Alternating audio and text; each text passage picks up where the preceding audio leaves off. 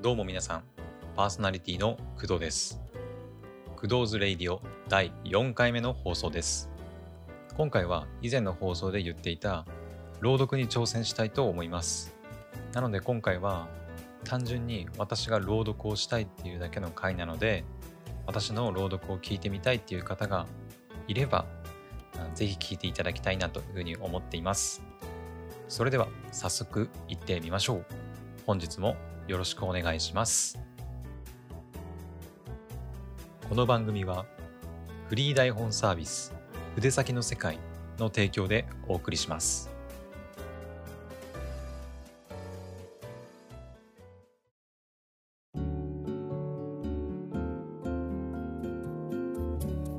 改めましてパーソナリティの工藤です。早速朗読を始めていきたいんですが今回朗読するのはリー台本サービス筆先の世界さんから初春の三すくみという台本をお借りしましてそちらを朗読させていただきたいと思います。だいたい3分から5分ぐらいの朗読になると思うのでゆっくり聞いていただきたいなと思います。それでは始めていきましょう。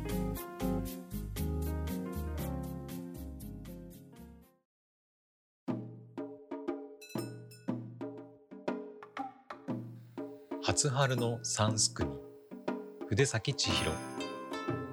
定期的に届く段ボールの封を開け夏美はにんまりと口角を上げた。古臭い紙袋の匂いが立ち込めるその箱の中身は 5kg の米とそれから形の悪い野菜。送り主は田舎の母である。乾いた泥のついた白菜を手に台所へ。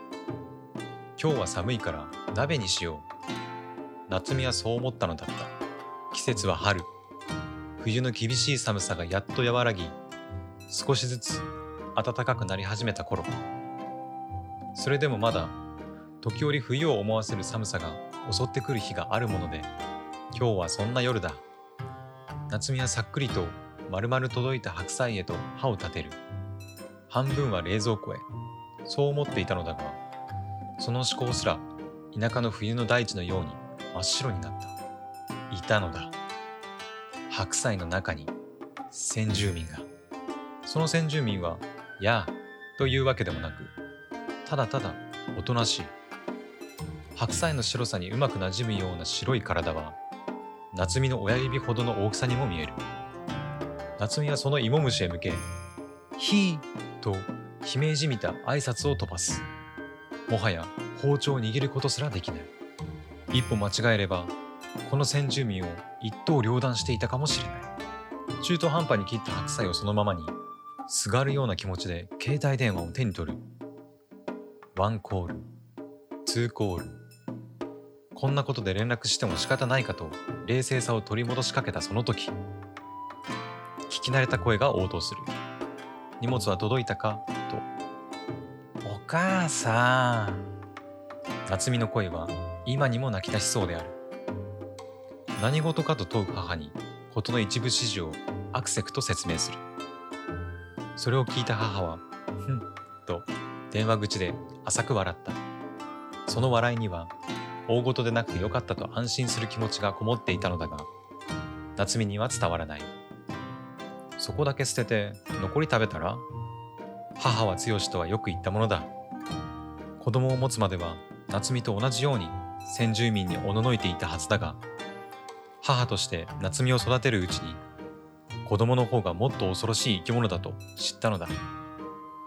もちろん、恐ろしいと言ってもいい意味でだが、一方その頃、白菜の先住民は命の危機を感じていた。暖かい葉の布団が裂かれ、突然に外気に触れた表面。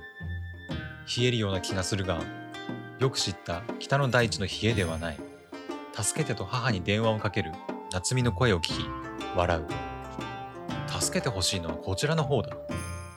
本来ならば、羽を得て大空を舞うはずだったのに。それはきっと叶わない。そろそろ春も本番だ。雪解けた水がさらさらと流れ、寒々しい枝の先からは新芽が芽吹く。恐ろしいのは夏美か母かそれとも白菜の先住民か。密かなる初春の三すくみに気づく者は誰もいない。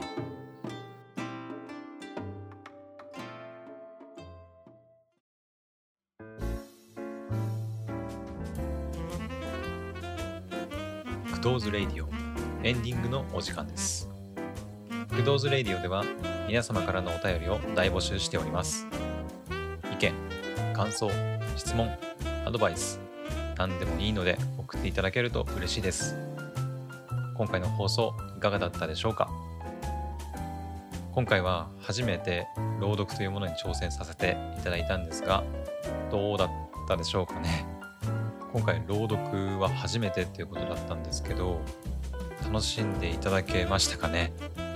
まあこんな素人の朗読聞いて楽しめたっていう方がまあなかなかすごいなって思うんですけど、まあ、これからもねこういう感じでまあ自己満足ではあるんですけど朗読とかねやっていけたらいいなっていうふうに思っています。お便りとかもね大募集しているので読んでほしい作品とかあればもういくらでも読みますのでじゃんじゃん送っていただけると嬉しいです。はい。というわけで本日の放送はここまで。それでは皆さん次回の放送でまたお会いしましょう。お相手は工藤でした。バイバイ。